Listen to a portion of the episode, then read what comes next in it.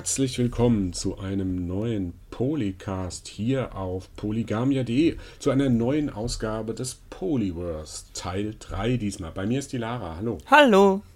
Hallo. Wir wollen, sind erst etwas zu spät dran. Wir wollten ja ursprünglich immer so einen Zwei-Wochen-Rhythmus haben, aber es war Ostern. Wir hatten alle was anderes zu tun. Ähm, es ist trotzdem was passiert, bisschen was, was uns aufgeregt hat, äh, was gerade aktuell ist und was wir gerade spielen. Ich spiele nämlich Persona 5. Okay. Und ähm, ganz grob gesagt, ich bin jetzt so knapp 30 Stunden drin, also so quasi über das Tutorial hinaus. Und ähm, es ist schon ein sehr interessantes Spiel. Ja, also das Ding ist, ich kenne keinen einzigen Teil davon, aber ich hm. kenne ganz viele Leute, die das unglaublich abfeiern, die schon bevor der fünfte Teil, als der nur angekündigt wurde, sind die schon ausgeflippt vor Freude. Deswegen, für mich ist das alles so ein bisschen ein Mysterium. Vielleicht kannst du das ja jetzt äh, so ein bisschen für mich auch äh, aufklären. Ähm, mhm. Kannst du denn mal so ein bisschen erst über die Reihe was sagen? Also oh, muss ja. man die ersten vier Teile gespielt haben, um den fünften spielen ja. zu können? Nee, man muss, den, äh, muss die anderen Teile nicht gespielt haben, beziehungsweise die ganzen Ableger, die es da ja auch noch gibt, äh, gespielt haben auf den verschiedenen Konsolen. Man kann einfach so einsteigen in Persona, in dieses Persona 5, wie in die anderen Teile auch. Ich muss dazu sagen, ich bin jetzt auch kein Super-Experte, also jeder Anime, Manga-Fan da draußen, der uns jetzt zuhört und der jetzt irgendwie merkt, ich begehe jetzt einen inhaltlichen Fehler oder so, er möge äh, das mir ähm, äh, entschuldigen. Persona, was ist Persona? Persona ist im Prinzip ein Rollenspiel. Es spielt fast immer an der Schule, an einem Internat. Äh, die Schüler werden mit einem magischen oder mit einer Bedrohung konfrontiert, die sie auf ihre sehr eigene Weise lösen. Meistens läuft es so ab, dass sie einerseits in der Schule äh, für äh, also Freundschaften schließen und so weiter und andererseits nachts meistens dann in Dungeons aufbrechen und dort äh, Monster gegen Monster kämpfen. Dabei helfen ihnen sogenannte Persona. Das ist quasi eine zweite Identität ähm, eine zweite, eine Maske, eine, ein, ein, ein Helfer der mit ihnen da gegen diese Monster kämpft, der ihnen magische Fähigkeiten gibt und so weiter. Der Reiz bei dem Ganzen ist aus dieser Mischung. Einerseits dieses äh, Dungeon Crawler Element ständig durch die äh, Dungeons. In Persona 5 sind sogenannte Palaces, also Paläste, ähm, durch die man äh, geht. Und andererseits dieses, äh, dieses Sozialleben, was die haben. Also in Persona 5 ist es jetzt so, du, wie in den anderen auch, du musst Freundschaften schließen. Wenn du Freundschaften schließt, wirkt sich das auf deine Personas aus. Wenn du, du musst Geld verdienen, das heißt, du kannst irgendeinen Minijob annehmen, du kannst in Persona 5 kannst du lernen, wie man Kaffee macht bei deinem Onkel. Mhm. ja, der, die, diesen Kaffee, also dieses, diesen Kaffee, den du da machst, den kannst du dann nachts wieder einsetzen in der, oder nicht, nicht in dem Fall in Persona 5 ist es nicht nachts, aber den kannst du äh, dann in diesen Dungeons einsetzen, äh, indem du, ähm, der dir dann äh, Mana-Punkte, ich sage jetzt mal Mana-Punkte, äh, gewährt, um Magie einzusetzen. Ähm, aus diesem Wechselspiel ist halt der große Reiz mhm. diese, dieses Spielkonzepts. Und ähm, als ich, wenn ich jetzt so gespielt habe, ich bin jetzt ja, gut 20, 25 Stunden drin, äh, ist, äh, ist halt so jeder westliche Game Designer mhm. würde die Hände über dem Kopf zusammenschlagen über dieses, ich sag mal, das Pacing, Neudeutsch, Dramaturgie, Pacing von dem Ganzen. Weil es kann ja schon mal passieren, also erstmal das reine Tutorial, wo du nur lernst, was du grob zu machen hast. Also in der Schule überleben, sag ich mal, ja. Und in den Dungeons zu überleben, ja. Das dauert fünf Stunden. Mhm. Und das ist, und das kannst du nicht rushen. Ja, also da sind viele Dialogszenen, durch die du dich durchklicken musst. Ja, du kannst zwar, was ganz witzig ist, du kannst auf ein, eine Taste drücken und so einen Schnellvorlauf machen. Mhm. Da läuft das alles so ab, als, wie, als drückst du wirklich auf eine DVD oder auf einen Videorekorder auf einen Schnellvorlauf und dann geht das ganz schnell. Mhm. Ja. Das bietet sich halt an, wenn du jetzt einen zweiten Run machst bei dem Spiel, wer die Zeit dazu hat. Ja, oder ähm, ob du einfach jetzt eine Stelle überspielen musst, wo du vergessen hast, vorher abzuspeichern. Hm. Ja? Okay. Ähm, da bietet sich das an, aber es, es, man braucht schon sehr viel Zeit. Und ganz witzig ist halt, wenn du das Spiel spielst, steht unten rechts in der Ecke, ist immer so dieses Ladezeichen, da steht drauf, take your time. Mhm. Take your time. Und das stimmt. Also du musst dir ähm, für dieses Spiel wirklich sehr viel Zeit nehmen. Und es ist nicht so wie in, sag mal, in The Witcher oder vielleicht bei äh, Zero äh, Horizon Dawn habe ich jetzt nicht mhm. ähm, gespielt, aber du hast ja in den westlichen Spielen ist es ja erstens mal so, dass du nach einer halben Stunde oder nach einer Stunde eigentlich alles kennengelernt hast. Ja, du, also alles meine ich, alle Spielelemente. Du weißt, was du machen kannst, äh, du weißt, wie du mit Gegenständen, mit Figuren interagieren kannst und so weiter. Ähm, das weißt du in einem westlich orientierten Spiel, wie das läuft. Ja? Da dauert es, wie gesagt, äh, fünf Stunden. Dann kann dir immer noch passieren bei äh, äh, Persona, dass so nach 10, 12 Stunden ein ganz neues Spielelement mal eingeführt wird. Mhm. In dem Fall sind es die sogenannten Mementos. Das äh, muss so sehen. Mit, das sind auch extra Dungeons, aber die sind nicht gekoppelt an die Hauptquest. Mhm. Ja? Also das sind äh, was man westlich Nebenmissionen bezeichnen würde. Okay, ja? ja? Man muss die nicht machen, man kann die aber machen, aber die tauchen dann so nach 10, 12 Stunden einfach mal auf. Nachdem du das erste Palace äh, so überstanden hast, ähm, kommt das dann auf einmal. Und äh, das ist vom Spielprinzip, was da drin passiert, ist im Grunde nichts anderes, was in den anderen Sachen ist. Bloß es ist halt nochmal ein Ort, wo du noch hinreisen kannst, nochmal was machen kannst.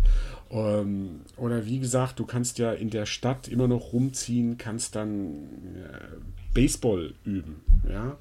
Äh, du kannst in ein Badehaus gehen, du kannst, ach, was weiß ich, du kannst so viele Dinge machen. Es hat so Open-World-Elemente drin. Ähm, und du musst auch wirklich gucken, dass du das alles so unter einen Hut kriegst, weil wenn du ähm, es kostet alles Zeit, Haupt ne? Es kostet irgendwie ja, Zeit. Wenn, genau, wenn du in der Hauptquest drin bist, und ich komme jetzt gleich mal auf die Story, weil ich das äh, finde ich jetzt äh, auch ganz interessant. Wenn du in so einer Hauptquest drin bist, hast du einen Timer, der runterläuft. Du hast nur eine bestimmte Anzahl von Tagen Zeit, dieses, äh, diesen Palast zu durchlaufen und den Endboss zu besiegen. Wenn du das nicht schaffst, ist das Spiel vorbei. Echt? So wie, so wie bei, damals bei Zelda mit der mit Majora's Mask, wo der Mond auf die Erde fällt und der, wenn der Counter vorbei ist, wird das Spiel resettet. Also und dann ist es, alles weg. Also äh, es ist wirklich dann vorbei. Nein, nein, Moment. Es, es hat nicht mit dem Ganzen. Moment. Es betrifft immer so eine Hauptquest. Also, Ach so. Es, mal ganz grob gesagt, was es geht. Fangen wir mal mit die Geschichte an. Ja? Ähm, wie jedem Persona kommt ein neuer Schüler an eine neue Schule.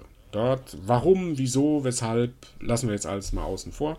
Äh, er kommt an die äh, neue Schule und entdeckt, dass einer der Lehrer seine Schüler missbraucht. Sie sagen jetzt nicht sexuell missbraucht, aber er, er ist Trainer des Volleyballteams und er anscheinend quält er seine äh, Schüler und so weiter und so fort.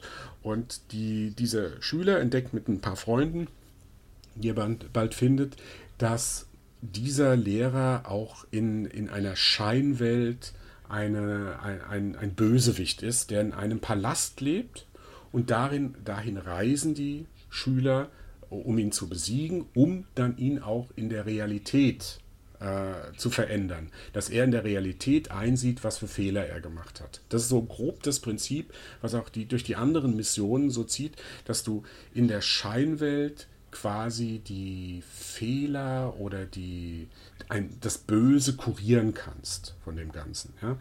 Ähm, da ist einerseits, finde ich, ist das ein sehr ernstes Thema. Es geht so ein bisschen ja, Missbrauch, bisschen Mobbing und so weiter ist da drin.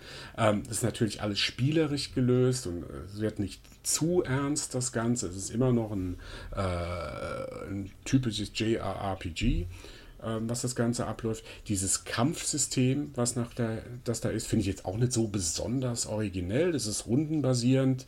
Äh, der eine haut halt drauf, dann der andere. Man kann die Personas einsetzen, die kann man nachher auch äh, wechseln während des Kampfes und kriegt dadurch noch mehrere äh, Fähigkeiten, weil diese Personas kannst du überall finden in diesem Dungeon. Mhm. Und das hat dann, dann kommt dann wieder so ein Pokémon-Effekt in dieses Spiel rein, weil diese Personas, wenn du die benutzt, dann steigen die auch in ihren Erfahrungswerten und werden stärker.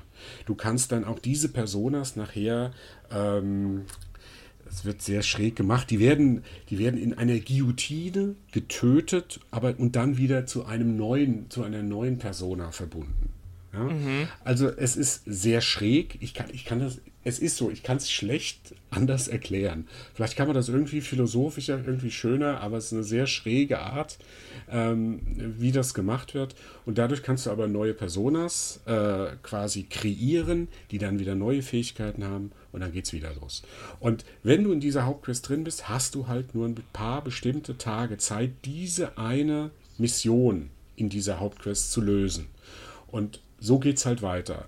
Anfang macht ein äh, Lehrer, dann kommt ein Künstler und so weiter und so fort. Mhm. Und ähm, das ist sehr, sehr, sehr zeitaufwendig, das Ganze, weil du musst wirklich, es ist nicht nur take your time, sondern auch plan your time. Du musst das sehr genau überlegen, wie du das machst, weil wenn du halt diese sozialen Aktivitäten machst, kannst du auch in anderen Bereichen deine Werte steigern. Also zum Beispiel im Wert Wissen oder Mut zum Beispiel. Wenn du zum Beispiel einen relativ hohen Wert und zum Beispiel Wissen kannst du auch dadurch steigern, indem du ein Buch liest. Wenn du aber ein Buch liest, äh, geht der ganze, der, der halbe Tag praktisch rum. Mhm. Ja? Und dann hast du einen Tag verloren. Ja, weil zuerst, du musst immer zuerst in die Schule gehen. Ja? Und nach der Schule hast du dann Zeit für diese anderen Aktivitäten. Entweder heißt das für dich, entweder du gehst in die, äh, du gehst jetzt in dieses Dungeon rein, oder aber du widmest dich des, dem Lesen, dem Studieren und so alt und so weiter. Wenn du zum Beispiel dein Wert in Mut besonders hoch ist, kannst du in einem, äh, in einem Laden bessere Waffen quasi kaufen mhm. und so weiter. Also das ist alles miteinander verbunden und du musst da so ein bisschen die Mischung finden und ich sag mal so, es ist kein einfaches Spiel. Und wenn ich sage, da kann jeder einsteigen, der zuvor noch nie in Persona gespielt hat, dann stimmt das auch. Bloß, der wird es aber in Persona 5 äh, immer noch schwer haben, genauso wie es in Persona 4 oder 3 schwer haben würde. Weil in, die sind zwar vielleicht nicht so komplex, 3 und 4 als jetzt das Persona 5, aber sie sind äh, vom Spielprinzip her schon anspruchsvoller. Äh, Einzige, was man sagen kann, Persona 5, ich habe so ein bisschen den Eindruck, es ist ein bisschen gnädiger, wenn du Fehler machst. Okay, aber... Ja, also Persona 3 und 4 war schon heftig. Bei den ganzen Möglichkeiten, die man jetzt hat, kann man dann auch wirklich unterschiedliche Spielstile ausnutzen oder angehen oder ist es dann am Ende bloß einfach eine andere Fähigkeit, aber es ändert eigentlich nichts am Spiel selber?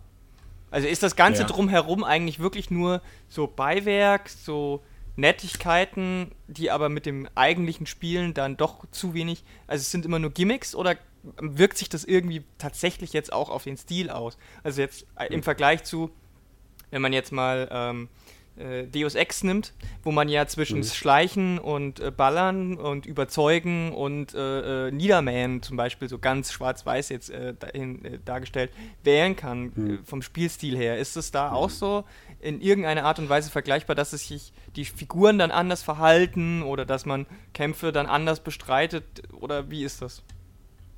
Also, was ich dir nicht sagen kann, weil ich es noch nicht durchgespielt habe, ist, ob du dieses Spiel durchspielen kannst, ohne eine einzige dieser sozialen Tätigkeiten mhm. zu machen.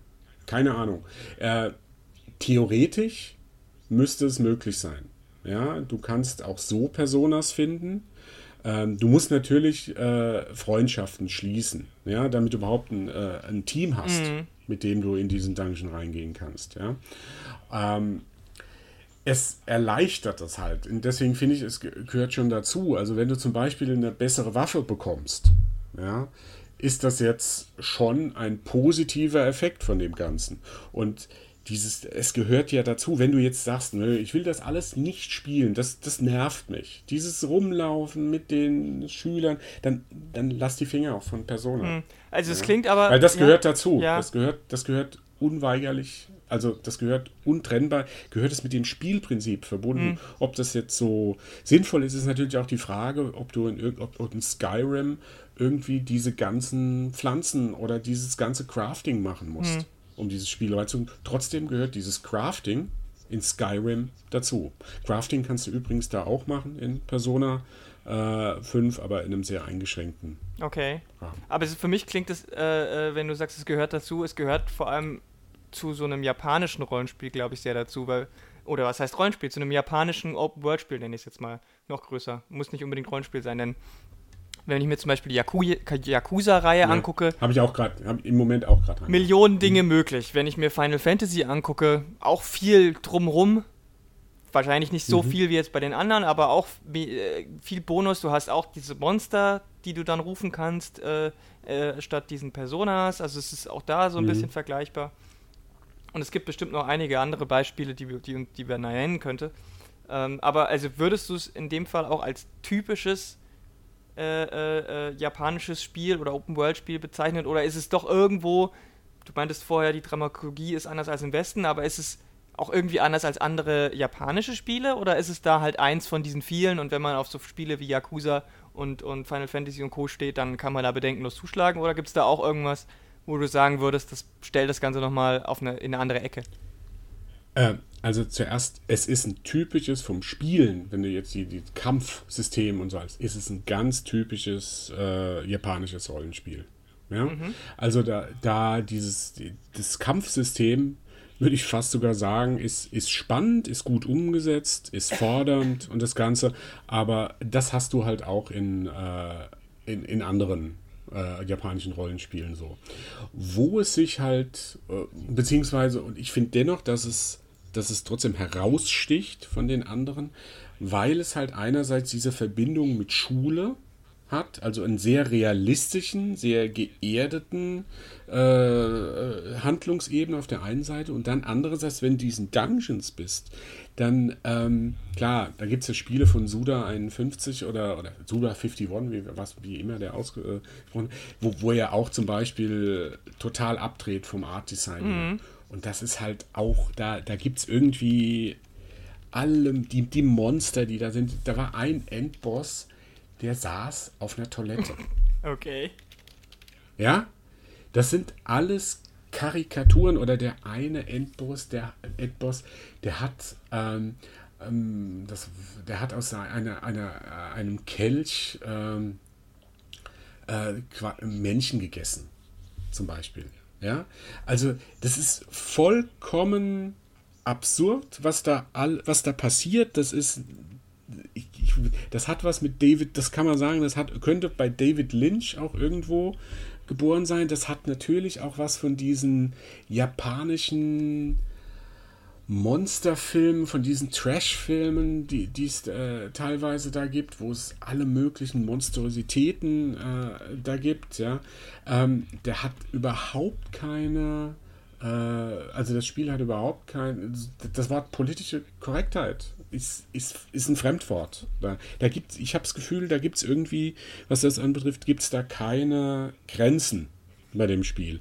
Das Spiel haut, versucht wirklich komplett da vieles auszuloten. Das macht es einerseits mit dem ernsten Thema Missbrauch der da drin ist, und andererseits durch das Art Design. Und da sticht es halt schon hervor. Klar, man kann immer sagen, ah ja, gut, da gab es dieses Spiel, das hat das ähnlich gemacht. Da gab es dieses Spiel, das hat es ähnlich gemacht, aber Persona 5 bringt es halt in ein komplettes Ganzes. Und ähm, was ich aber dennoch kritisieren möchte bei dem Spiel, ist schon diese, diese enorm lange Spieldauer. Mhm. Also es sind, es sind ein paar Sachen, wo ich mir denke, warum, ich habe jetzt diesen Palast hinter mir und warum muss ich jetzt 10 Minuten, 15 Minuten durch Dialoge seppen? Hm, ja? Hm.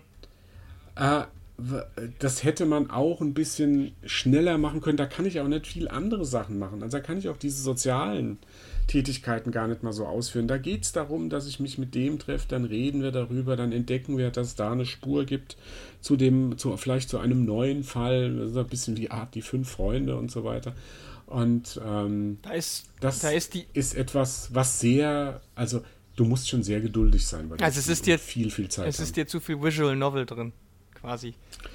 Ja, Weil, es mein, ist genau, das wollte ich noch bringen, diese, dass da auch so diese Elemente von Visual Novel drin sind. Das ist mir auch zu viel. Das ist auch ein wichtiger Punkt, Entschuldigung, dass ich das jetzt erst. Aber das ist, auch viel zu viel da drin. Das muss man mögen, aber das liegt bei mir jetzt vielleicht auch dran, dass ich, ähm, dass ich nicht so ein Fan von diesen ja. Visual Novels bin.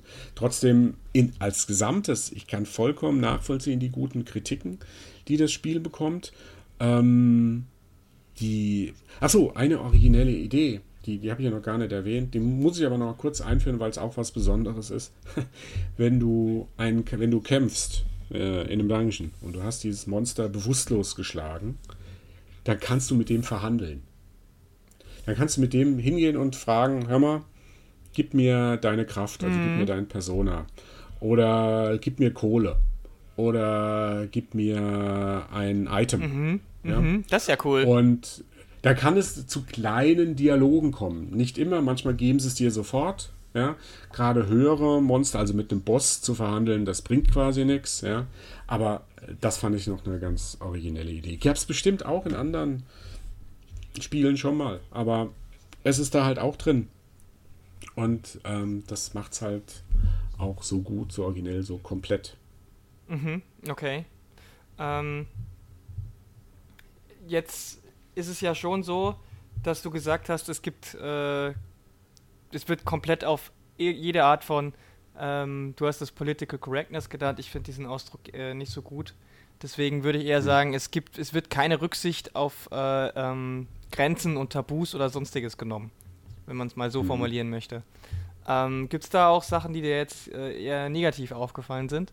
Weil die ganzen positiven Seiten hast du ja jetzt rausgestellt und du hast ja auch gesagt, es ist ein super Spiel und so weiter, aber ähm, gibt's die oder ist es äh, nicht? Weil es kann ja sein, dass, die auch, dass es die nicht gibt. Ich, mir geht es nicht darum, jetzt ähm, nachzubohren und um auf Teufel komm raus negative Seiten zu ähm, herauszustellen, sondern nur weil du gerade meintest, ja, du kritisierst so ein bisschen diese Visual Novel Sache und vielleicht ist da ja auch auf thematischer Ebene noch was irgendwas dabei oder würdest du da sagen, es ist alles okay und es, es ist ja. eher wie also, South Park?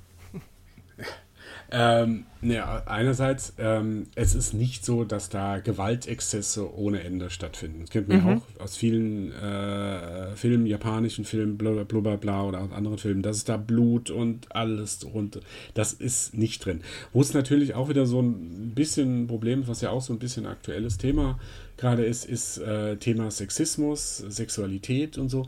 Und da finde ich es ein bisschen schade oder beziehungsweise es hat mich ein bisschen, fand ich ein bisschen befremdlich, möchte ich fast sagen, dass du einerseits so ein ernstes Thema hast wie Missbrauch, ja, mhm. von Teenagern.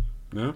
Und dann hast du wieder so, ähm, wie soll ich sagen, das sind so, wenn in einer Dialogszene, in einer äh, Rendersequenz, die da ist, die, die, übrigens auch sehr gut sind, die, die, die sehr an Anime, die in Anime-Qualität haben, ja, das ist dann so ein vollkommen unmotivierter Schwenk auf den Ausschnitt der weiblichen mm, Protagonistin ist. Ja.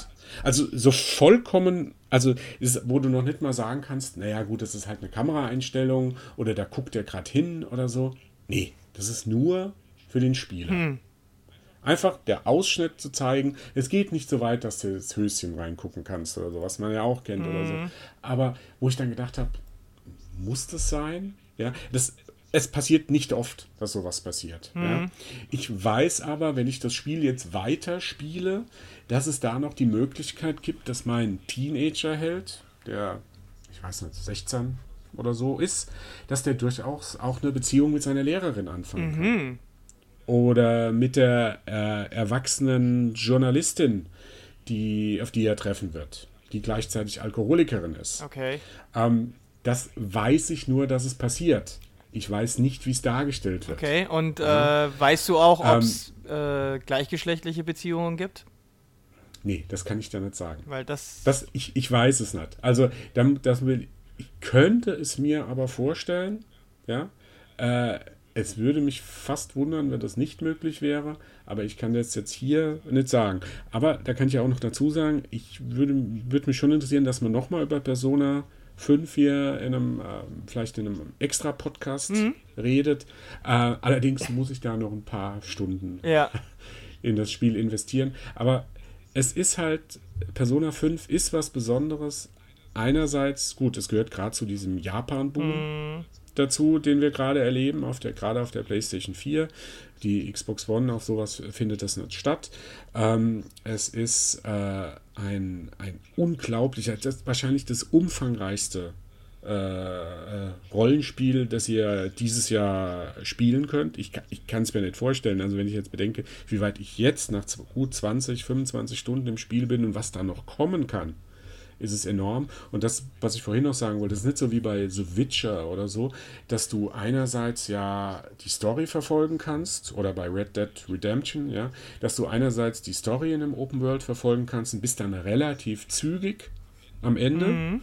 und hast dann noch 50 Stunden Nebenmissionen, die du theoretisch machen kannst. Nee, ich glaube, du brauchst für dieses Spiel auch wirklich sehr, sehr lange, wenn du dich nur auf die Hauptstory konzentrierst. Ja, also da ist es was Besonderes und ähm, es ist, es, es macht mich neugierig, wie sie damit umgehen. Ich, es kann sein, dass ich da total enttäuscht sein werde, mhm. wenn es dann irgendwie, ja doch, irgendwie so dieser Schulmädchenreport wird. Mhm. mhm. Ja, aber äh, momentan hat es noch eine gewisse Balance. Äh, ich, ich sag mal, okay, das ist jetzt zwei, dreimal passiert, dieser Schwenk da und so weiter, wo ich sage, hm, muss das sein? Ja, aber ich bin mal gespannt, wie es weitergeht. Ja, also wär, wär, ja. ich würde mich auch interessieren, wenn du durch bist, wie dann nochmal dein, ob sich dein Fazit dann äh, anders äh, anhört. Und ich wiederum glaube ehrlich gesagt nicht, dass es eine gleichgeschlechtliche Beziehung gibt, weil sich die Japaner da durchaus auch ganz schön schwer tun. Das ist, äh, kommt aber auch immer darauf an, äh, in welcher Form das dann auch dargestellt wird. Ähm, aber ja, also das ist das mit dem Schulmädchen-Report und so weiter. Da gab es ja jetzt gerade auch wieder äh, eine Kolumne auf PC Games. Ja, PC Games. Genau. Knackarsch und Strapse hieß die, glaube ich, oder so ähnlich. Mhm. Genau, packen wir natürlich auch in die Show Notes. Und äh, da hat äh, der äh, Redakteur Peter, und jetzt habe ich seinen Nachnamen vergessen, äh, hat da geschrieben über den Sexismus in Spielen, beziehungsweise, äh, um es genauer auszudrücken, hat er ähm, sich auf eben zwei japanische Spiele bezogen. Mhm. Äh, der Artikel ist auch ein bisschen ausführlicher, der ist nicht nur so, so, so ein paar hundert Zeichen lang und nimmt sich schon so ein bisschen mehr Zeit und äh, geht einmal auf Bayonetta ein und einmal auf Nier Automata. Mhm. Und das Ding ist, dass ähm, abgesehen von den, also das war denen bestimmt klar, dass sie genau diese Kommentare bekommen, die sie da auch bekommen haben, und zwar zuhauf, äh, ähm, die da unten drunter stattfinden und äh, die Riege, die da dominant ist und die immer natürlich wieder die gleichen Argumente abfeuert wie schon seit Jahren. Also wer gedacht hat, dass die Gamergate-Debatte vorbei ist, der kann sich gerne mal in diesen Kommentaren verlustieren und dann wissen wir, dass wir da noch keinen Schritt weiter sind, noch keinen einzigen Schritt weiter sind was das angeht auf der Kommentarseite. Ähm, ich wiederum muss sagen, ich weiß nicht, ob die Beispiele so gut gewählt sind. Hm. Also Nier Automata habe ich nicht gespielt, habe aber äh, Let's Plays geguckt. Das, da kriegt man ja dann auch einen relativ guten Eindruck, wie das, äh, wie die Darstellung so ist. Aber Bayonetta ist echt weiß ich nicht, da würde mich mal interessieren, warum gerade das. Also es gibt ja so viele, auch gerade im japanischen Spielesektor, so viele Beispiele, ähm, wo man das kritisieren kann. Ähm, letztes Final Fantasy war ja auch wieder so, dass du diese eine Mechanikerin hattest, die auch. Ja. Ne? Brauchen wir nicht weit. Ne. Ja, ja, ja, ja. Ja, könnten wir aber gleich nochmal ja. drauf, weil vielleicht weiß ja nicht. Ja, genau. Aber, aber ausgerechnet Bayonetta, die sich dafür eigentlich nicht eignet. Also, oder wie siehst du das? Hm. Ja, ich habe den Artikel natürlich auch gelesen. Äh, und es war natürlich eine super Überleitung, die wir hier gemacht haben. Ähm, nee, der, der Autor, Peter Bartke. Bartke, genau. Ist ein, Sorry, ist ja, mir gerade nicht, nicht eingefallen. Bartke, genau. Ja, ähm, Redakteur von äh, PC Games hat das halt geschrieben.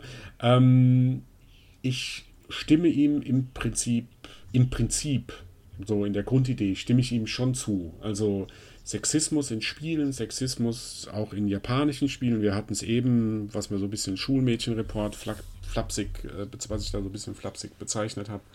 Ähm, das, da sehe ich schon so Ähnlichkeiten. Es gibt ja auch diese ganzen Dating-Spiele, also wo du wirklich, äh, Vergewalt also Vergewaltigung ist da kein Thema und so weiter. Mhm. Ja. Ähm, aber die Auswahl, die er da hat, die ist sehr, sehr unglücklich. Ähm, einerseits, ähm, oh gut, Nier Automata kann ich nichts dazu sagen, ich habe es nicht gespielt. Mhm. Ja, ich habe auch keine Spielszenen angesehen. Ich will es irgendwann mal spielen, wenn es so gelobt wird, aber ich kann nichts dazu sagen. Bei Bayonetta sehe ich es ähnlich wie du. Ich, ich, wo ist da die, wo ist da ein Sexismus? Wobei ich dazu sagen muss, was bedeutet für mich Sexismus? Sexismus ist, wenn eine Frau oder ein Mensch, äh, kann auch ein Mann sein, rein auf seine äh, Sexualität reduziert wird und sonst nichts zu bieten hat. Also dumm, blöd, große Brüste und was weiß ich alles. Ja, in dem Fall. Und das sehe seh ich halt in Bayonetta überhaupt nicht. Bayonetta ist eine sehr selbstbewusste Frau, die eigentlich in allen Belangen den Männern überlegen ist. Und ähm, das ist ja auch so eine Sache wie Madonna. Madonna, die, die Popsängerin, ja. Also man sagt ja auch, äh, man kann ja auch, warum macht die das? Warum stellt, stellt sie sich immer so laziv und so weiter da? Ich finde halt, Madonna hat auch viel für äh, das Selbstbewusstsein der Frauen getan. Hm. Ja? Und Bayonetta ist jetzt eine sehr selbstbewusste Frau, die wirklich die, wischt, die wischt mit ihren Haaren äh, oder die, die wischt, also Bayonetta wischt mit sämtlichen Männern den Boden auf. Mhm. Ja? Und äh, deswegen verstehe ich nicht, dass er das genommen ja, hat. Ja, also es wird halt ähm, auch so im, im, in seinem Text nicht so ganz deutlich. Also es ist die, die, die, das logische Argument bei Bayonetta ist nicht ganz so stark. Ich will noch äh, zur der, der, der Korrektheit sagen, dass äh, der Artikel nicht heißt Sexismus, sondern hm. hypersexuelles Frauenbild. Das, äh, nicht, dass wir da, dass uns da jetzt Ungenauigkeit hinterher vorgeworfen wird. Ein hypersexuelles mhm. Frauenbild und Sexismus sind unterschiedliche Ebenen. Es gibt auch andere Möglichkeiten mhm. des Sexismus abseits von einem hypersexuellen Frauenbild. Ne? Also das, das eine ist nicht unbedingt äh, deckungsgleich mit dem anderen. Sexismus ist größerer. Also Sexismus kann ja auch mh, hm, im Arbeitsalltag und so auftreten. Das hat ja dann nichts mehr mit unbedingt mit äh, äh Nacktheit oder so zu tun. Mhm. Ähm, nur das der Vollständigkeit halber, aber zurück zu Bayonetta. Das Ding ist halt wirklich, dass, ähm, warum, das hast du auch schon angesprochen, ist, dass Bayonetta ja äh, nicht in dem Sinne darauf reduziert wird, sondern das nutzt als wie, wie eine Waffe. Also das Ding ist, das ist ein bisschen, glaube ich, auch ein bisschen schwierig zu erklären, weil ähm, ich, ich bin persönlich trotzdem jetzt kein Fan davon.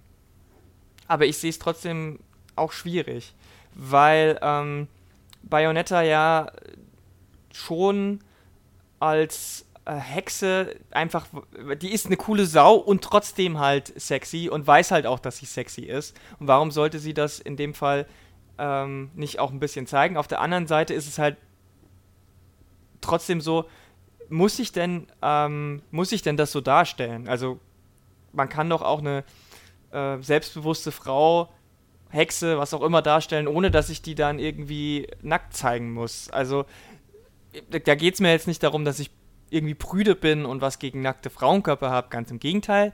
Äh, ich mag nackte Frauenkörper sehr gern. Aber die Frage ist halt immer, wie, da, wie das im Kontext steht. Und das ist auch da nochmal, um die Brücke zu, zu Persona zu schlagen. Ähm, es kommt immer darauf an, ob das in der, in der Welt und in der Situation irgendwo vertretbar ist. Sinn ergibt. Ne? Also, hm. wenn ich mir jetzt, du hast es zwar nicht gespielt, aber du kennst zumindest äh, Bilder von äh, Alloy in Horizon Zero Dawn. Mhm. Die ist eine vollkommen unsexualisierte Frau im Sinne von Optik. Also die hat, ihre Outfits mhm. sind nie äh, besonders äh, freizügig im Sinne von äh, äh, Ausschnitt oder dass ihre Hüften oder ihr Arsch oder ihre, dass sie irgendwie hochhackige Schuhe anhat oder so ein Schmarrn. Weil das in der Welt, in der es spielt, null Sinn ergibt. Und das ist ja immer so das große Problem bei hypersexualisierten Outfits, wenn wir uns überlegen, äh, gerade bei Fantasy-Rollenspielen, wenn man ähm, verschiedene Charakterklassen nimmt und dann das Geschlecht sich anguckt, wie die Outfits gestaltet werden. Ne? Also ein männlicher Zauberer und eine weibliche Zauberin. Oder äh, ein, ein, Assassine und mhm. Assassinen. Ähm, Rüstungsdarstellung und so weiter. Das ist ja, da gibt es ja so die größten auffälligen Diskrepanzen, sage ich mal. Und ähm, da ist es halt bei Bonetta extrem schwierig, weil, weil die Welt so ungewöhnlich ist, diese, diese magische Welt, in der die spielt, obwohl es ja auch teilweise, also spielt ja eigentlich schon in der Realität von heute, gerade im zweiten Teil sieht man das ja, dass sie auch irgendwie shoppen geht oder so. Aber es ist halt mhm. mit Magie, also so ein bisschen wie Devil May Cry, sage ich mal, so die, dieselbe Ebene von, mhm. von Fantastik. Ähm, und deswegen macht es da bei Bayonetta das auch so schwierig. Also es. Find, findest du das das schwierig, Weil ich finde gerade, also es, wenn du jetzt Hypersexualität ist, ist auch eine Hyperrealität. Ja, eben, deswegen ja. sage ich ja. Hm. Also das ist ja, man muss ja jetzt unterscheiden bei äh, Horizon Dawn, dass es sehr realistisch ist. Das ist ein realistisches Zukunftsszenario. Mhm. mhm ja? Mhm. Also realistisch in dem Sinn, ähm, dass es versucht, alles sehr plausibel darzustellen. Es ist, es ist irgendwas passiert, durch das diese Riesendinos, die wir vielleicht so, die vielleicht, vielleicht sind das, ist das gar nicht möglich, es ist vielleicht nicht realistisch, dass das wirklich passiert. Irgendwann. Aber es ist stimmig in der das, Welt. Aber es ist stimmig, es, ist, es nimmt sich sehr ernst, es soll eine reale Zukunftsvision, eine reale Postapokalypse mm, ja, ja, ja. sein. Bei ähm, Bayonetta ist es ja so, oder auch bei Final Fantasy, ähm, das das Letzte, dass ich vollkommen, also ich habe das nach einer Stunde ausgemacht, mir war das zu blöd. ja. Aber ähm, bei Bayonetta ist es ja so, dass es ähm, in einer Welt stattfindet, wo alles over the top ist. Mhm. Ja? Das sind ja auch die Männer, auf die sie trifft. Das sind die Gegner, auf die sie trifft. Also da, da hätte ich es jetzt sehr merkwürdig gefunden oder unstimmig gefunden, wenn sie Aloy gewesen. Ja, das ja. muss ja auch nicht immer diese ja? Extreme also es, es sein. Muss, schon, muss ja nicht, müssen ja, ja nicht die Extreme immer sein. Es gibt ja auch Graustufen oder mehrere Stufen, farbige Stufen, was auch immer. Aber das finde ich also, halt also es, es hätte denn hätte denn Bayonetta nicht funktioniert, wenn sie mehr Kleidung getragen hätte. Ja, es hätte nicht funktioniert. Okay, das ist nämlich also also ich, ich wie gesagt, ich muss ich will noch dazu sagen, mir die, sie sieht sehr schön aus, aber ich, ich wäre, wenn ich mit der Frau in einem Zimmer wäre, wäre ich sehr eingeschüchtert. ja, ja. Ja. ja, also ich, ich kann da über diesen, ähm, weil es gibt ja, also er sagt, wenn er hypersexuell, er geht ja aber dann schon in dem Artikel auf Sexismus. Ja, ja, ja, klar, ein, natürlich. Ja? Ja, also das, ähm, er, zum Beispiel, also was ich blöd fand, er unterscheidet nie zwischen Hypersexualität und diesem Sexismus, aber gut. Ja, das meine ich ähm, ja, also wir unterscheiden da, deswegen ja. wollte ich es nochmal sagen, wir unterscheiden da sehr ja, wohl. Aber, ja, also die Diskussion, die in den Foren, in dem Forum ah. dann ist, geht ja auch dann direkt um, um diesen Sexismus, aber ähm, ich, ich sehe da halt nicht, dass Bayonetta irgendwie in irgendwas reduziert wird. Sie ist in, in an sich in dieser ganzen Welt mhm, stimmig. Mhm, und ähm, jetzt ist vielleicht auch so, dass man auch, ähm, du hast ja gefragt, muss die so dargestellt werden? Ich meine, man kann jetzt auch, man kann jetzt auch so argumentieren, was unter anderem äh, Square Enix äh, zum Beispiel argumentiert in Final Fantasy 15, ja genau, mit dieser, wie sage ich zu ihr, Tankstellen. Mechanikerin oder sonst in der, in der Mechan die Mechanikerin, die da in, ich sag mal, in Hot Pants und was weiß ich rumläuft, wo du denkst, äh, was ist das? Da sagt ja Square Enix, das ist so eine starke, selbstbewusste Frau und diese Stärke, Selbstbewusstsein drückt sich auch in ihrer offen dargestellten Sexualität aus. Mhm. Ja, kannst du das auf Bayonetta äh, anwenden. Ich denke schon, dass sie eine Frau ist, die sehr ja. genau, was sie will, die einen bestimmten Stil hat, die sich so kleiden will.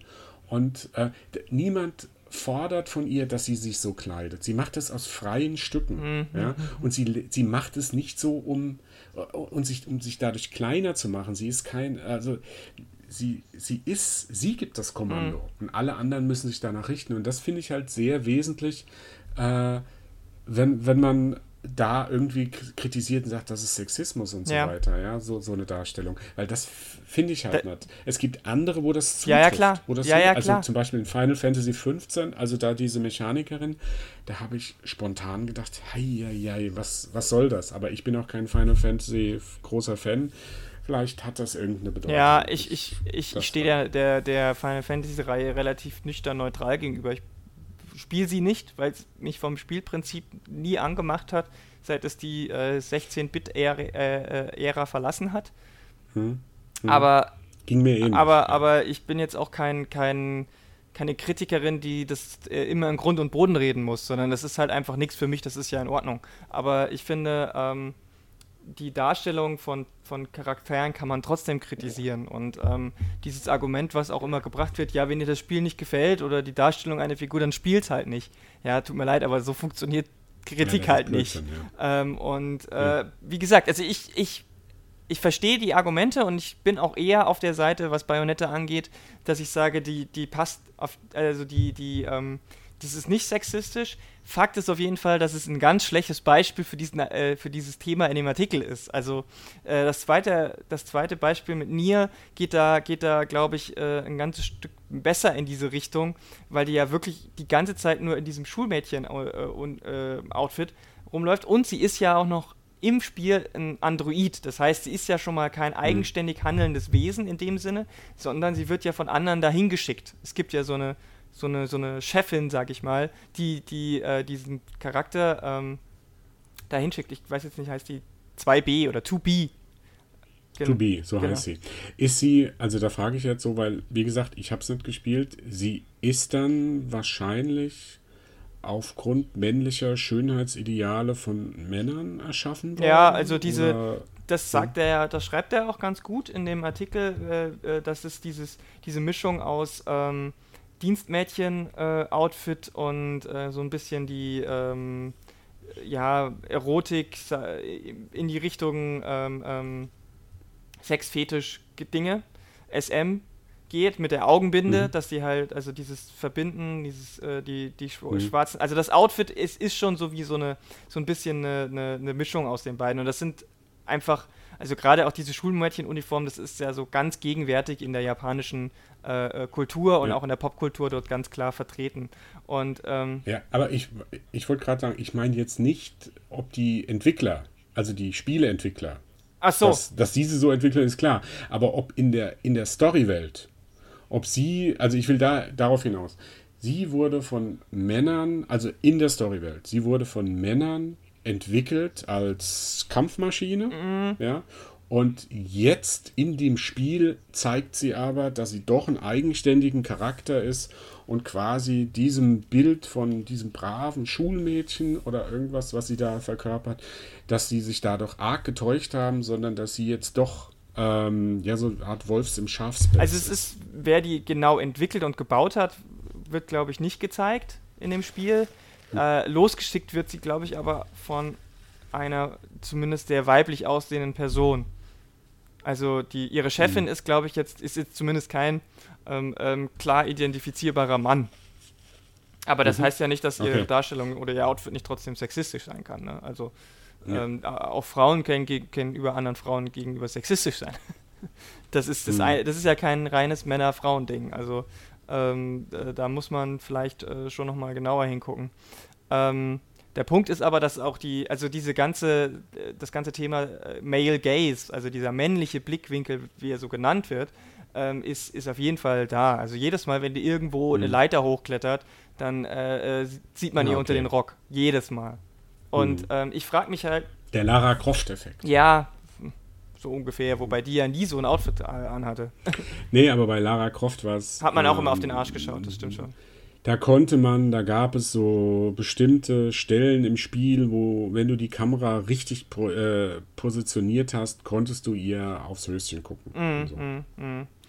Ja, also, also es, äh, es, es äh, ist schon, es ist schon eine, eine hypersexualisierte Darstellung, die auch, ähm, die, die, die auch erkennbar ist und sie ist im Gegensatz zu Bayonetta eben äh, nicht so, dass sie, dass sie diese Sexualität bewusst auch ähm, einsetzt, sondern sie stellt es halt gar nicht in Frage, ähm, weil sie halt so mhm. geschaffen wurde. Ne? Also ihr, äh, die Frage ist halt, wenn ich eine Geschichte über irgendeinen äh, Anime-Roboter äh, äh erzähle oder an Android, dann äh, warum muss die dann muss es dann so ein, so ein Schulmädchen-Ding sein? Also das ist, es ist, es spielt schon wirklich in diese in diese in dieses stereotype Frauenbild, äh, das ganz stark verhaftet mit dem japanischen Frauenbild ist, ähm, hinein und da wird ja immer gesagt, ja, das ist halt in Japan so, äh, das muss man akzeptieren. Nein, muss man nicht. Denn äh, wenn die, mhm. die, das Frauenbild in Japan äh, äh, hart sexistisch ist, dann kann man das auch als außenstehende Person aus einem anderen Kulturkreis äh, kritisieren. Das mache ich in anderen Kulturkreisen mhm. genauso. Das, das finde ich ja in den Kommentaren dann so ein bisschen bedenklich, wenn sie dann schreiben, ja, auch zum Beispiel die Japaner, die sind da viel weiter als wir im Westen, weil die pfeifen auf äh, auf Political Correctness, also ich zitiere das jetzt, äh, pfeifen Political Correctness und äh, für die ist das ja alles egal, wenn eine Anita Sarkeesian da irgendwie sowas ablässt. Also ich mhm. zitiere jetzt was, was die so in dem Sinn nach. Da muss man halt dazu sagen, in Japan gibt es, und es würde weniger Kindesmissbrauch oder sowas geben. Was jetzt eine heikle These ja, ist, weil man nicht weiß, also weil ich, ich, ich persönlich habe die Zahlen nicht. Ich kann mir aber gut vorstellen, dass es da eine große Dunkelziffer gibt. Wenn man nämlich bedenkt, dass es in Japan halt diese Spiele gibt, wo du Schulmädchen verführen kannst wo du auch äh, Mädchen vergewaltigen kannst und so weiter und so fort. Ähm, da finde ich es schon ein bisschen heikel. Wobei, wenn wir jetzt so sagen, in Japan, in Japan, das ist auch was, was mich an dem Artikel so ein bisschen gestört hat, ähm, dass es, ähm, ich, ich fand den so leicht rassistisch. Also, weil er sich ja wirklich nur auf Japan eingeschossen hat und ich will jetzt nicht, dass das auch hier passiert, dass man uns nur. Nee, er sagt sogar, er sagt sogar, dass äh, ziemlich weit am Ende, dass die äh, westlichen Entwickler, Gott sei Dank, wie sagt das, die westlichen Entwickler, sie haben die Zeichen der Zeit erfolgreich gedeutet und sich für mehr Inklusion und Gleichberechtigung engagiert. Ähm, ja, ich finde halt so einen Satz, wenn er hier schreibt, es scheint eine Frage des japanischen mhm. Nationalstolzes zu sein, dass bloß kein Videospiel entwickelt wird, in dem die weiblichen Figuren nicht mindestens eine von mehreren Bedingungen erfüllen. A. Sie haben große Kulleraugen. B. Ihr Outfit besteht aus einer engen Schulmädchenuniform oder einem Nachtkleid, irgendwas mit möglichst wenig Stoff. Das finde ich schon eine harte ja, Aussage. das muss ich auch sagen. Das, das, das ist, das ist brutal. Das, ich, also, wenn ich in vielen Dingen sagen kann, ja, darüber kann man, muss man diskutieren, dass das so, aber das, das ist rassistisch. Mhm. Ja, es scheint eine Frage des japanischen Nationalstolzes zu sein. Nicht nur, dass er jetzt hier erstmal brutal alles verallgemeinert und alles in einen ja, Topf wirft, ja, ja. Ähm, und dann noch, also das, das finde ich heftig weil er dann sagt, er will jetzt einen Kulturkreis nicht kritisieren. Aber was ich halt sage, ich will nicht, dass das hier jetzt so rüberkommt. Also ich finde schon wichtig, dass man darüber reden muss, ähm, über diese Form, weil äh, es wird momentan so ein bisschen kritiklos gehypt. Also bei Persona 5 oder bei Nier Automata finde ich zum Beispiel, dass das überhaupt kein Thema ja, ist. Erstaunlicherweise. Ja, es, äh, die Spiele werden hoch gelobt von allen Seiten. Persona 5, habt ihr eben gehört, kann ich das auch gut nachvollziehen. Nier Automata kenne ich nicht, ich kenne nur den Vorgänger. Der Vorgänger war sehr ungewöhnlich und gut. Ist es vielleicht Nier Automata auch? Weiß es nicht. Ähm, aber es ist ein schwieriges Thema und ich finde es halt tragisch, fast schon tragisch, wenn dann in den Kommentaren dann immer noch die Sachen kommen, ey, die Japaner, die sind ja viel weiter, äh, ey, ich bin ein Mann, der halt gerne leicht bekleidete Frauenkörper. Ich bin ein echter Mann, mehr, steht da. Mehr, das ist ganz mehr wichtig. mehr Sexismus geht eigentlich jetzt nicht, mhm. ja. Weil sie, sie schreiben nicht, sie wollen äh, eine äh, leicht bekleidete, kluge Frau mit ihr zum Abendessen gehen, sondern sie wollen sie einfach nur angucken. Also, ja. Ich, ich bin mir aber Und ehrlich gesagt auch nicht sicher, wie viel davon ähm, nicht äh, total, also das macht es nicht besser, aber ich glaube, ganz viele von diesen Kommentaren sind ganz gezielt Getrolle, die das genau so schreiben, weil sie wissen, dass sich Leute wie wir dann darüber aufregen. Also wollen wir es, ich sag mal so, wollen wir es ja, hoffen? Wollen wir es ähm, hoffen? Es gibt bestimmt noch genügend Leute, die das auch wirklich denken und die das nicht nur schreiben, um andere zu ärgern, sondern die wirklich denken, ein Glück gibt es noch die japanischen Spiele, die machen noch Videospiele, wie wir sie, wie ich sie und wie wir Männer sie noch haben wollen. Ähm, ich bin da natürlich, also hat man ja jetzt gemerkt, dass ich das anders sehe, aber ich lese halt solche Kommentare unter solchen Artikeln einfach eigentlich nicht mehr. Das habe ich jetzt gemacht in Vorbereitung auf das Thema, weil wir eben über die Kolumne reden und natürlich dann auch über die äh, Kommentare, die da drunter stehen. Aber es ist ja, es ist einfach immer wieder das Gleiche und es schreiben auch immer wieder die gleichen Art von Leuten drunter und ich finde es einfach nur anstrengend und müßig. Ähm, ähm, sich mit diesen Leuten auseinanderzusetzen. Äh, wir haben uns ja jetzt auf einer mhm. ganz anderen Ebene damit auseinandergesetzt und ähm, Vielleicht ist es ja auch, vielleicht wäre es mal schön, mit dem äh, äh, Peter Bartke äh, nochmal äh, direkt zu sprechen auf irgendeine Art und Weise. Es muss jetzt nicht in der Podcast oder sonst irgendwie, sondern einfach auch mal so unter, unter einfach so auf persönlicher Ebene, um mit ihm nochmal darüber zu sprechen. Vielleicht äh, äh, sieht er das ja auch ein, vielleicht hat er das einfach auch nicht bewusst gemacht, sondern hat gedacht, äh, hatte ich nicht dabei gedacht, dass äh, das Japan-Bashing jetzt da so krass geworden ist. Ähm, ich finde das auch bedenklich in dem Fall. Ähm, weil das auch der Sache an sich eben dann wieder so keinen Dienst erweist. Ne? Er kritisiert richtige Sachen, ja. aber er macht es nicht besonders gut. mhm.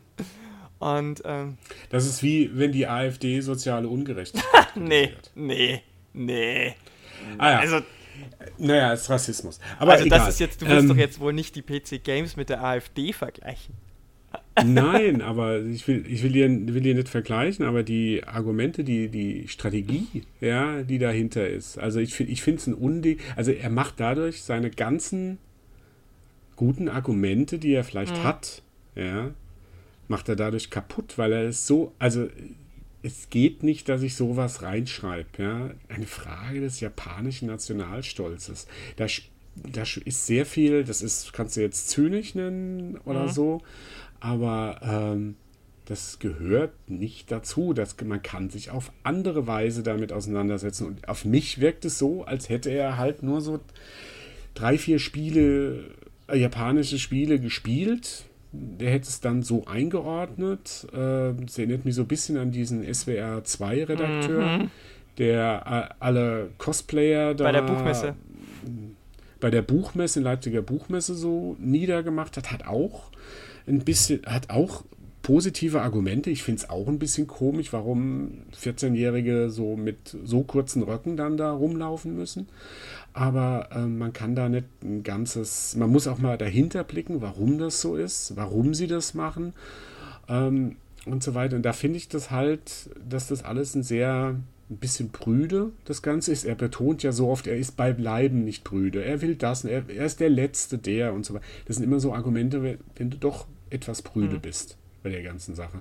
Aber ähm, ja, halten wir mal fest, dass Bayonetta und äh, Nier Automata da schlechte Beispiele waren. Man hätte da mhm. andere nehmen können. Tatsache ist, in Japan, brutale Überleitung, in Japan werden ganz anders Spiele entwickelt als in Europa und erst recht nicht in Deutschland. Hammer-Überleitung. Und deswegen kommen wir, ja, deswegen kommen wir jetzt zum, äh, nach so vielen, zwei eigentlich ernsten Sachen, also Persona 5, so war einfach nur eine Spielrezension, aber durchaus mit ernsten Untertönen und jetzt Sexismus in Spielen kommen wir zu einem Thema, das sehr aktuell ist, gerade hier in Deutschland. Ähm, einerseits ähm, die Games Week in Berlin äh, mit den ganzen Veranstaltungen, die da zusammengehören und Andererseits, äh, dass der große, große Publisher Ubisoft in Berlin ein großes, seinen äh, äh, Angaben zufolge, großes AAA-Studio eröffnen will, das zu Blue Byte gehört, die ja schon in Düsseldorf und in Mainz sitzen. Genau. Die aber in erster Linie auf ähm, PC fokussiert mhm. sind.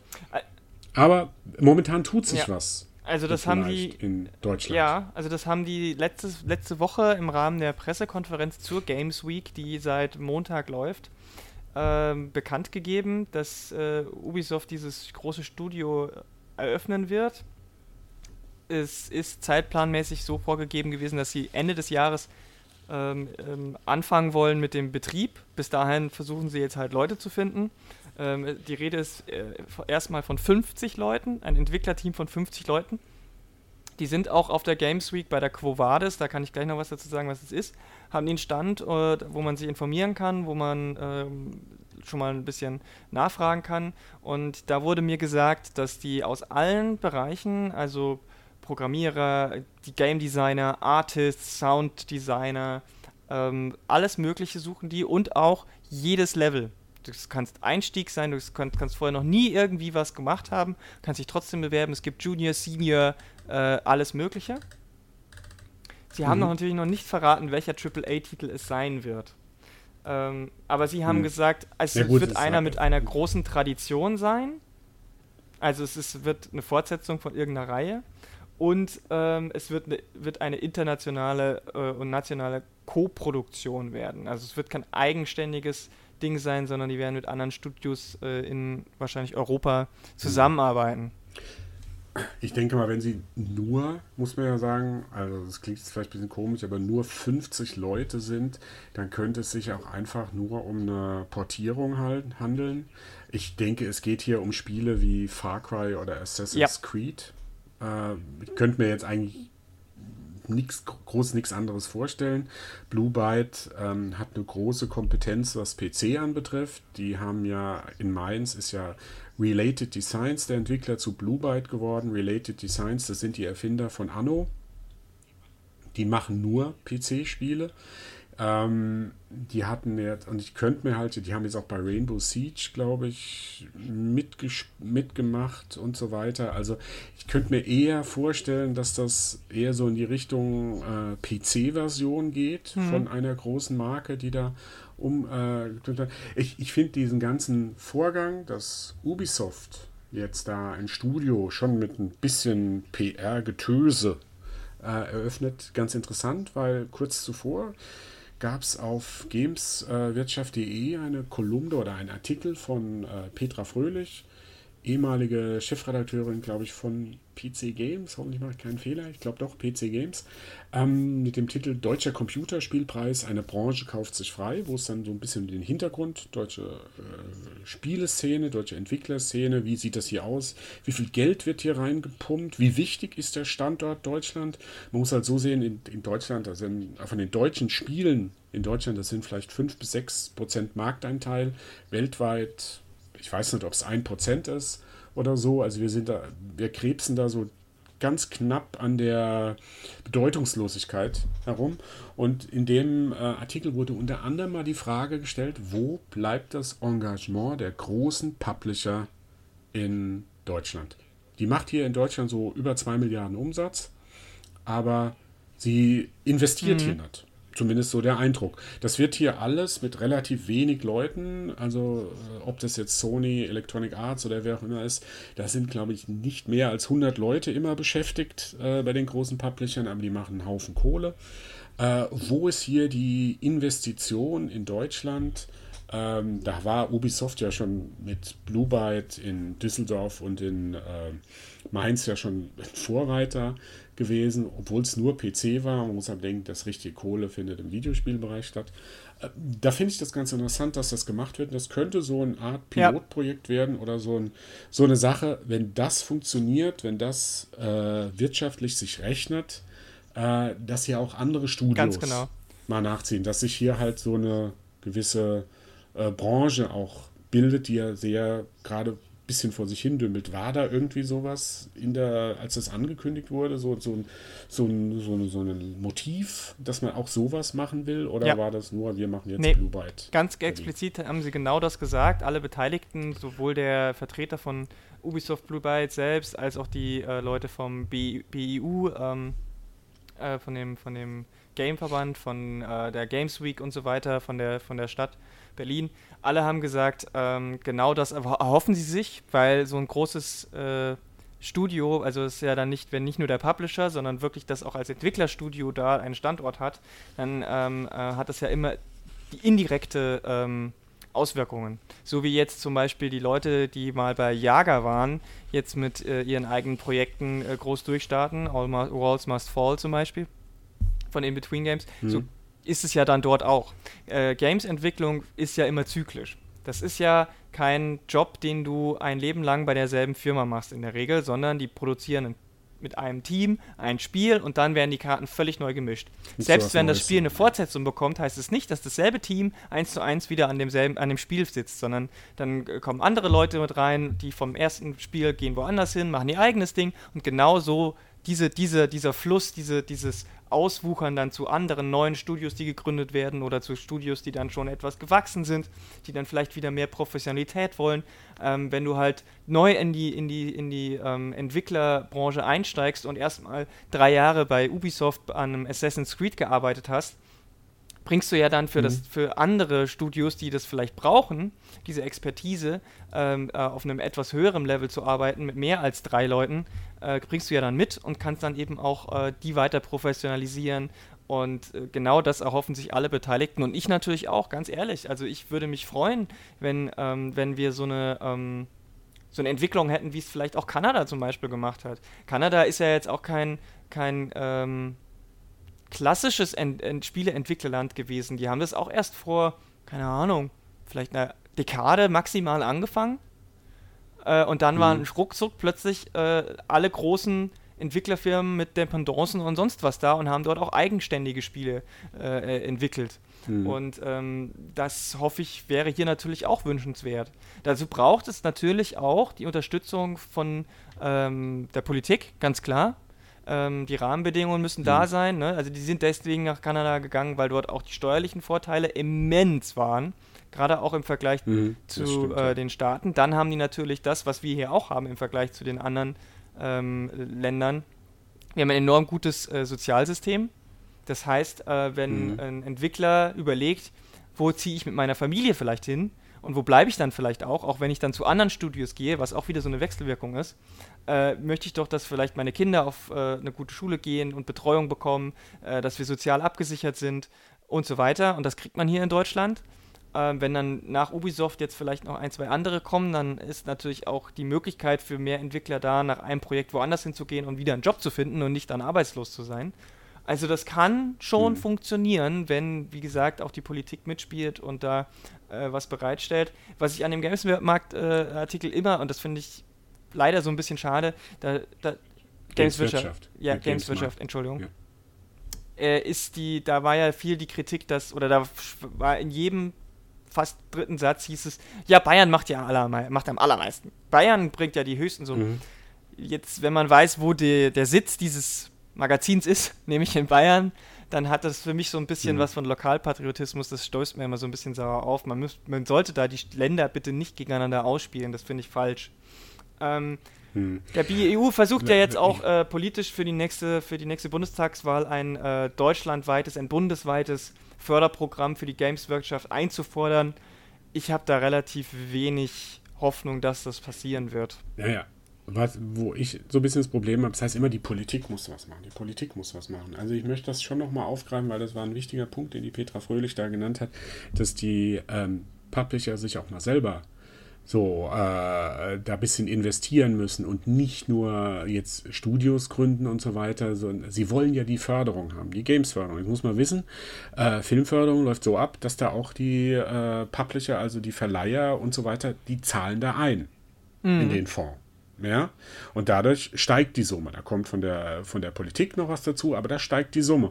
Und sie hat es ja jetzt hier äh, hochgerechnet, wenn die Publisher also die Spiele-Publisher das auch mal machen würden, die momentan irgendwie nur so maximal 10.000 Euro da rein äh, packen, ja, wenn die das auch mal machen würden, dann hätten wir hier einen Millionen-Etat für die Förderung. Und momentan ist ja da überhaupt kein, äh, kein, äh, kein, keine Idee, das mal auch hm. selbst zu machen. Momentan sieht es für mich aus, als will die Games-Förderung Geld hm. haben. Was ich verstehen kann, was auch richtig ist. Man kann jetzt darüber streiten, inwieweit Förderung auch für einen Film, ob das vernünftig ist, gibt es ja auch etliche Diskussionen. Ich finde es schon bei ein paar Sachen wichtig, es sind ja auch oft so Darlehen, die da gewährt werden. Die müssen immer wieder zurückgezahlt werden, wenn das quasi Gewinn, Gewinn gemacht wurde. Was aber hier in Deutschland auch gerade bei Spielen kaum passiert, obwohl nur so Minisummen mhm. äh, ausgezahlt werden. Darüber muss man sich auch mal Gedanken machen, ja, wie, wie das passieren kann. Ja, aber dass die jetzt einfach nur Geld haben wollen, Geld haben wollen, ja, ohne äh, auch mal selbst äh, an die eigenen Töpfe ja, zu gehen, ja. ja, da, da muss man sich halt auch selbst fragen, kann man dann, will ich dann nicht lieber ganz auf die Games-Förderung verzichten und will einfach mal versuchen, mich dem Markt zu stellen und auch mal wirklich was Vernünftiges äh, hier ja. zu produzieren, was halt bedeutet Triple. Und da muss ich sagen, ein Studio mit 50 Leuten, Blue Byte, ja, die werden keinen AAA-Titel allein Erstmal 50 Leute. Und wie gesagt, es ist auch, ja, es ist ja auch erstmal also, die, Produktion. Das heißt, woanders ja, arbeiten ja, auch nochmal 50 ja okay. bis 100 und das ist dann schon ja. erstmal ausreichend für ein AAA auch. Aber äh, die werden ja natürlich erstmal gucken, wie das funktioniert. Und wenn das gut läuft, dann werden die auch bestimmt noch mehr Leute einstellen. Dann wird es bestimmt auch Eigenständige geben. Also ich finde es jetzt nicht schlimm, dass die jetzt sagen, sie suchen erstmal 50 Leute und äh, äh, also das nee, nee, ich glaube ich nicht, dass das was äh, Negatives ist. Ich wollte aber nochmal sagen, nee, nee, dass ich das dir zustimme, dass an dem, was das Thema Förderung angeht, da müssen schon alle mitspielen. Da müssen alle äh, Parteien, und jetzt meine ich nicht politische Parteien, sondern alle gesellschaftlichen und wirtschaftlichen äh, Seiten mitspielen. Und das große Problem, was ich da aber immer noch sehe, ist, dass im Vergleich zu allen anderen Förderungstöpfen der Kreativwirtschaft oder Förderungskonzepten und Ideen äh, abseits, also als einziges mit, mit ähnlich schwierigem Stand ähm, haben, haben halt auch die Comic-Szene, dass es einfach auch noch nicht anerkannt genug ist, dass man diese Dinge fördern muss. Also bei Games ist es noch ein bisschen einfacher als Comics, weil Games äh, äh, momentan auch einfach so super tolle Absatzzahlen und Wirtschaftszahlen schreiben. Damit mhm. kann man immer gut äh, dann auch gegenüber der Politik und äh, anderen Akteuren werben.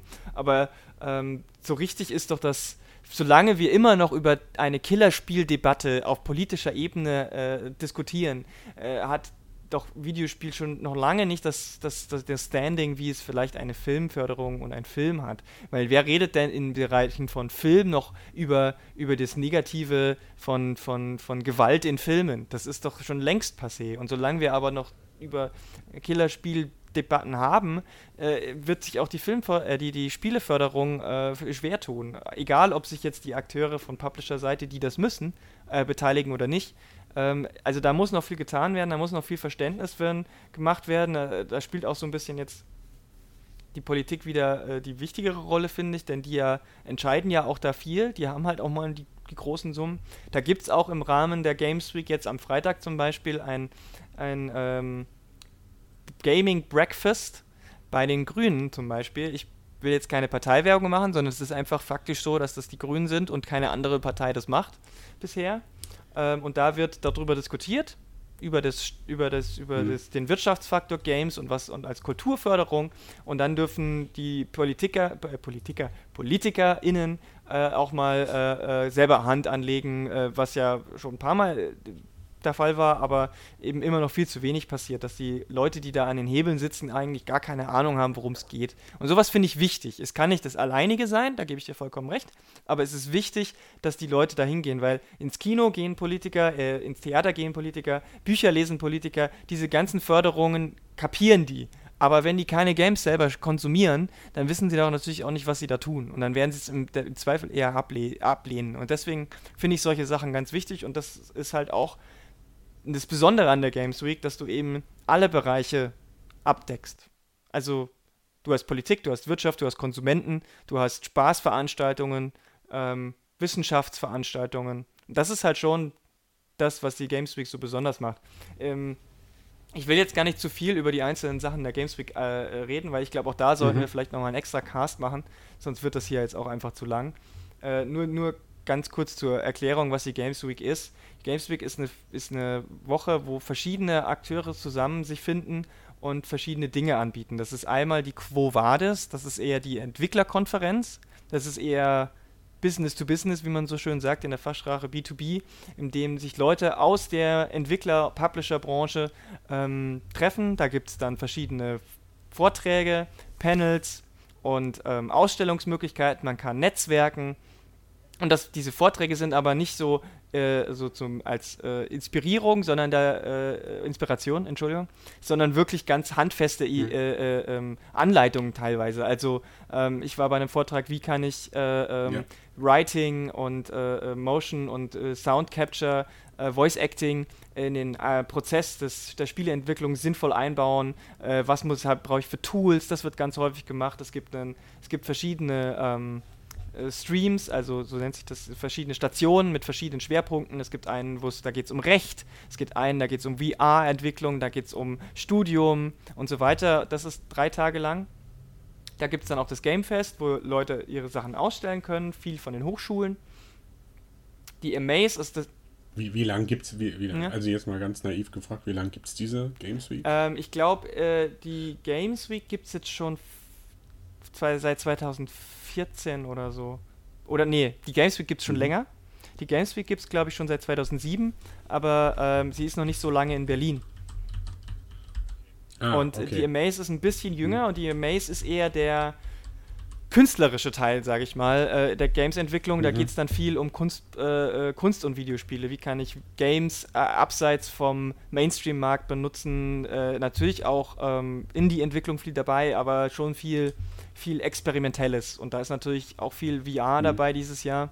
Ähm, sind aber auch viele ähm, ganz interessante Talks und die haben halt viele Hyper-Talks. Das bedeutet fünf- bis sechsminütige Kurzvorträge, wo es einfach nur einen winzigen Aspekt äh, abgehandelt wird, wo man mal drüber nachdenken kann. Das finde ich ganz super. Dann gibt es da noch Musik und, und, und Party und so. Dann gibt es die ähm, Womanize, wo es an einem Tag speziell um Frauen in der, in der Gaming-Branche geht. Da gibt es dieses Jahr mhm. ähm, einen Workshop bei VUGA, wo ähm, junge Mädchen ähm, so wie so bei einer Art Girls Day für einen Tag das äh, Spiele entwickeln lernen können. Okay. Dann gibt es die äh, Researching Games. Ähm, die ist es das Wissenschaftliche, da ist es ein Barcamp, zwei Tage lang oder eineinhalb Tage lang, wo äh, aus wissenschaftlicher Seite im Barcamp-Format über, über das Thema Games gesprochen wird. Dann gibt es das Game Cinema, wo man einfach in einem Kino sitzt und auf riesengroßer Leinwand Multiplayer-Spiele zockt, lokale. Sehr cool, sehr cool. Mhm. Und ähm, dann gibt es noch so ein, zwei andere Kleinigkeiten, wie, oder was heißt Kleinigkeiten, äh, noch andere so Rand, äh, äh, das klingt auch schon wieder so abwertend, nee, aber so halt dezentral, sage ich mal, noch so ein paar Punkte wie das, ähm, den, den, deutschen Computerspielepreis morgen, der auch im Rahmen mhm. der Games Week verliehen wird und im Computerspielemuseum gibt es dann auch noch Veranstaltungen äh, wie die lange Nacht des nacherzählten Spiels. Auch total witzige Sache. Also richtig. Okay. Naja, da werden Stories von Was Spiele, äh, von Games, äh, äh so hörspielartig äh, äh, oder im Poetry Slam Format nacherzählt. Das, das ist ja, interessant. Auf jeden Fall, das ist super witzig auch. Also. Es könnte allerdings auch sehr kurz werden. Ja, das ist ja auch, aber ich war letztes Jahr zum Beispiel dort und da hat jemand ähm, eine ganz witzige Art äh, gehabt, äh, und zwar Super Mario äh, Bros. 1 aus Sicht von Peach oder wie sie auch immer heißt in dem Teil, äh, yeah. nacherzählt. Also wie so eine Live-Erlebnis, so Dear Diary-Geschichte. Das war, das war super witzig zum Beispiel. Äh, Gibt es die irgendwo ähm, so zum Nachlesen quasi? Die, die oder? nacherzählten Spielsachen ähm, werden, glaube ich. Äh, oder ist das mehr so einfach so? Nee, das, äh, die, die, die, ähm, also du meinst die Stories, die die erzählen? Die haben, ja. Also wie die, also wenn jetzt Dear Diary, das ist ja was anderes, äh, als wie die Geschichte wirkt, also wirklich war, mhm. sag ich mal, aus einer anderen Perspektive. Ähm, das finde ich schon mal sehr. Äh, ja, also, also das ist, wie gesagt, das, ist, so das ist im, im, äh, im Poetry Slam-Format. Also die Leute stellen sich auf die Bühne und machen das mhm. live. Also die, das gibt es nicht als Buch gesammelt, okay. glaube ich. Ja, Schade. vielleicht sollte man das mal machen, ähm, aber ähm, das müssen dann Leute, die einen Buchverlag haben oder so, oder man sollte es crowdfunden vielleicht. Auf, ähm, auf YouTube gibt es auf jeden Fall nach des nacherzählten Spieles äh, äh, zu sehen. Da gibt es jemanden, der über Tetris gesprochen hat, äh, Silent Hill und äh, diese ganzen Kon Konsorten. Also kann, kann man sich auch auf YouTube anschauen, wenn man es jetzt nicht nach, nach Berlin schafft. Ähm, wie gesagt, ich würde vielleicht im, über einzelne Inhalte der einzelnen äh, Punkte nochmal in einem Extra-Cast reden, weil ähm, das wird, führt ja. jetzt zu weit, aber mh, hm, ich glaube, die Games Week ist halt auch deswegen so besonders, weil sie eben diese ganzen Aspekte komplett abdeckt. Man kann mhm. eben auch einfach zu Amaze gehen und zocken. Das geht auch. Ist auch überhaupt kein Thema. Ja, die Games Week, du hast schon angedeutet, wir wollen da vielleicht nochmal einen Nachschlag machen. Wir können das vielleicht verbinden, auch mit dem Deutschen Computerspielepreis, genau. der ja demnächst stattfindet, wo wir ja auch schon ein bisschen äh, kritisch darüber gesprochen haben. Ähm, wir sind auch in diesem Podcast relativ weit gekommen. Wir wollten gar nicht so lange machen. Wir sind jetzt über eine Stunde, weil wir beide erkältet sind. Ähm, dank der Macht der Technik werden die ganzen Huster ja rausgeschnitten und so weiter. Ähm, wir hatten ein buntes Programm heute. Also wir haben über Persona 5 gesprochen, über Sexismus in Spielen, über japanische Kultur, über Gamergater und am Ende über die deutsche Spieleentwicklungsszene. Mhm. Was habt ihr, äh, liebe Zuhörer, dazu sagen? Habt ihr einen Kommentar gerne in unsere Kommentarspalte. Sie, ihr könnt uns auch gerne auf iTunes bewerten. Wir haben da immer nur noch so eine einzige Bewertung und ähm, da wir wissen, dass wir einen ganz tollen Podcast machen, wäre das natürlich äh, schön, wenn ihr das auch so äh, benoten würdet. Also, nee, Quatsch gerne. Wir sind für Kritik äh, sehr offen. Äh, sagt uns, was euch gefallen hat, was ihr zu den Themen haltet, die wir gerade besprochen haben. Ähm, und ansonsten hören wir uns demnächst wieder bei einem neuen spannenden Polycast hier auf polykamia.de. Danke, Lara. Ja, gerne, immer warst. wieder gerne. Danke. Macht's gut. Tschüss. Tschüss.